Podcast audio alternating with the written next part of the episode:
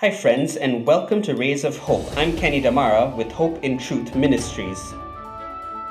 The sixth proof for God's existence is human intelligence as expressed in concepts like math or beauty.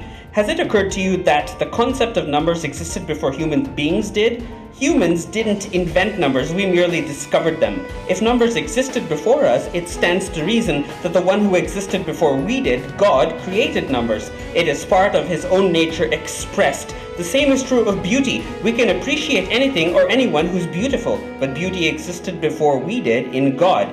He shared this capacity to appreciate beauty with us.